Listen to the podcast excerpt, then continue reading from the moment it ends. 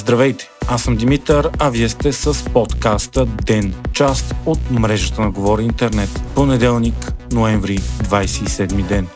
Борислав Михайлов подаде оставка като президент на Българския футболен съюз. Това става 11 дни след ожесточените протести на обедените футболни фенове, които прераснаха в сблъсъци с полицията и доведоха до политически трус. Михайлов заяви, че е подал оставка, за да са спокойни всички. Заяви обаче, че в последните две години е бил подложен на нечуван натиск, постоянни критики, клевети, лъжи и агресия. Той обаче за кратко време изпълнил всички цели в стратегията си, с която спечелил президентско председателското място на последният конгрес на БФС.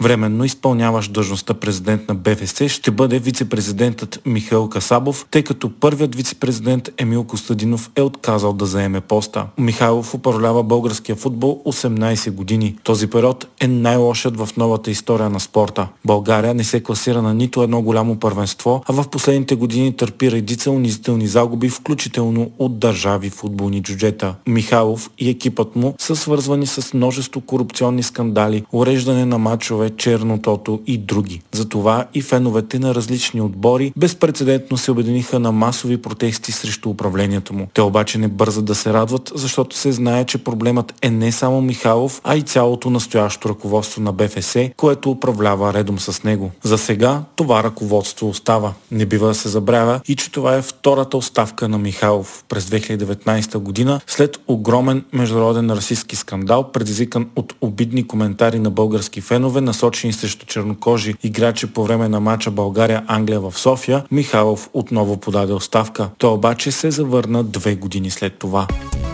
Страната ни все още не може да се възстанови от големите снежни бури, които удариха много области през уикенда. За кратко време натрупа много сняг, съпроводен с силни ветрове и навявания. Това доведе до спиране на тока на стотици хиляди хора, включително в градове като Варна и София. Към тази сутрин все още 551 населени места и 124 хиляди клиенти са с прекъснато електрозахранване. Остават затворени много пътища, като например Троянския и Твърдишкия проход и проходът Шипка. Случилото Случилото се дори доведе до политически коментари, като Делян Пеевски критикува премиерът Денков за несправяне с ситуацията, а той му отвърна да излезе и да рие сняг с опата. Пеевски пък отговори, че ролята на премиера е не да се занимава с шегички и че властта е от името на хората. Напоследък, изключително актуалният депутат Пеевски и най-вероятен бъдещ лидер на ДПС заяви, че е готов да стане министър-председател. Той нямало да бяга от отговорност и можело да се справи с тази роля. Президентът Румен Радев заяви, че може да стане първият президент в историята на страната, който да наложи вето върху закона за държавния бюджет. Той каза, че ще го направи, ако не бъде озаптен от парламента финансовият министър Асен Василев. Поводът е бюджетът на Василев за 2024 година, който бе прият на първо четене от Народното събрание миналата седмица. Румен Радев критикува най-вече намеренията на Василев за продажба на държавния поземлен фонд, което държавният глава смята, че се прокарва през бюджет бюджета. Според Радев, зимите на фонда са стратегически ресурс, който касае продоволствената сигурност на страната.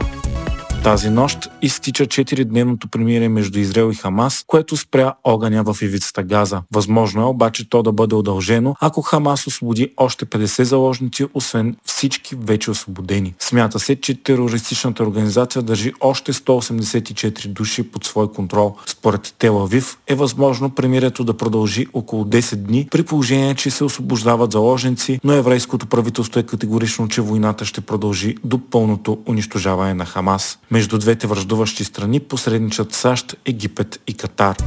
Междувременно войната в Украина продължава с пълна сила. Според военното разузнаване на Великобритания, само през този месец Русия е губила посредно 931 войници на ден по време на бойните сражения. В това число влизат убитите и ранените. Загубите са най-вече от продължителната офанзива на Русия в Донбаския град Авдиевка, където в момента са най-ужасочените битки на фронта. Това прави боевете по-смъртоносни дори от тези по време на битката за Бахмут, когато се смята, че Русия е губила по 700 576 души на ден през март. Междувременно, украинските контратаки по широкия фронт продължават, но без видим напредък.